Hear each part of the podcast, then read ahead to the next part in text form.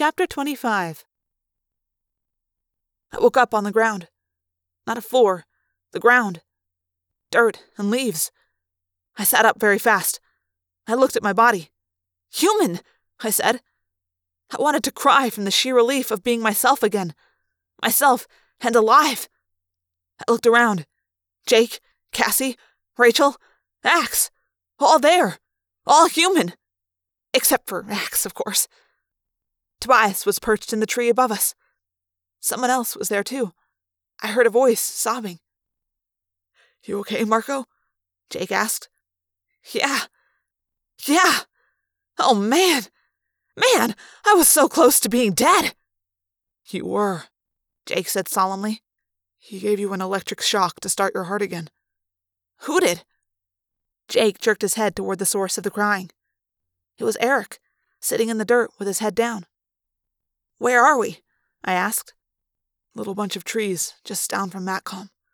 Or what's left of Matcom. How did we get here? How did we get out of that place?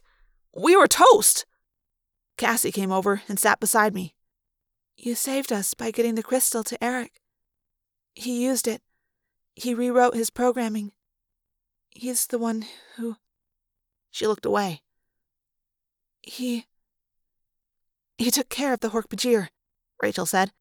I saw some of it. I was still conscious. I was confused. How did Erek take care of the Hork-Bajir? He destroyed them all, Ax said. I almost laughed. Erek took out two dozen Hork-Bajir? No one laughed with me. Erek had stopped sobbing. I thought, why would a robot cry? All the Hork-Bajir, Ax said. All the human controllers. All of them. I stood up. I could see the Matcom building. It was only a few hundred yards away. There was a big hole in the front glass. I had a very bad feeling about what was on the other side of that glass. All I could think of to say was, All of them? It lasted about ten seconds, Rachel said. She closed her eyes, trying not to remember what she'd seen. But I guess the images weren't easily shut out. She opened her eyes again, and to my utter amazement, I saw tears. That's what brought the horror home to me. Rachel's tears. It was extremely brutal, Ax said. Very brutal and very swift. He carried us here. He revived you. He even reattached my arm. I saw a scar on Ax's left arm. He hasn't said anything since then, Cassie said sadly. He won't talk to any of us. He saved us, though, right? I said. Yeah, Cassie agreed, smiling a deeply sad smile. He saved our lives and lost his own soul. I went to Erek. I wanted to thank him. I wanted to tell him he'd done what was right. He'd beaten the bad guys, saved the good guys. He stood up as I came over. You okay, man? I asked him. He looked at me with holographic human eyes. Maybe he had to choose to make them cry. Maybe he had to choose to give them that empty, hollow look. I don't know what the connection is between the android Chee and his projected human body, but his expression answered my question. No, Erek was not okay. You saved our lives, Erek, I said. How do you. How do you live with the memory? He asked me. I knew what he meant. See, win or lose, right or wrong, the memory of violence sits inside your head. It sits there like some lump you can't quite swallow.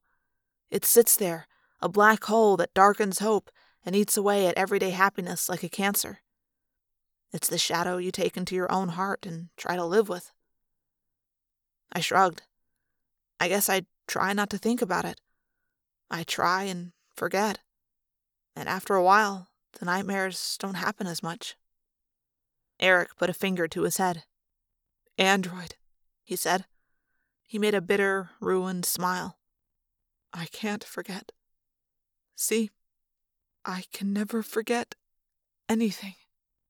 I looked at him. Already in my own human mind, the memories of that night's horror were fading. The flash of blades and the pain and the sickening feeling of my fists closing around the Hork-Bajir's throat. They were being covered over by scar tissue. What if I could never forget? What if all those memories were fresh forever?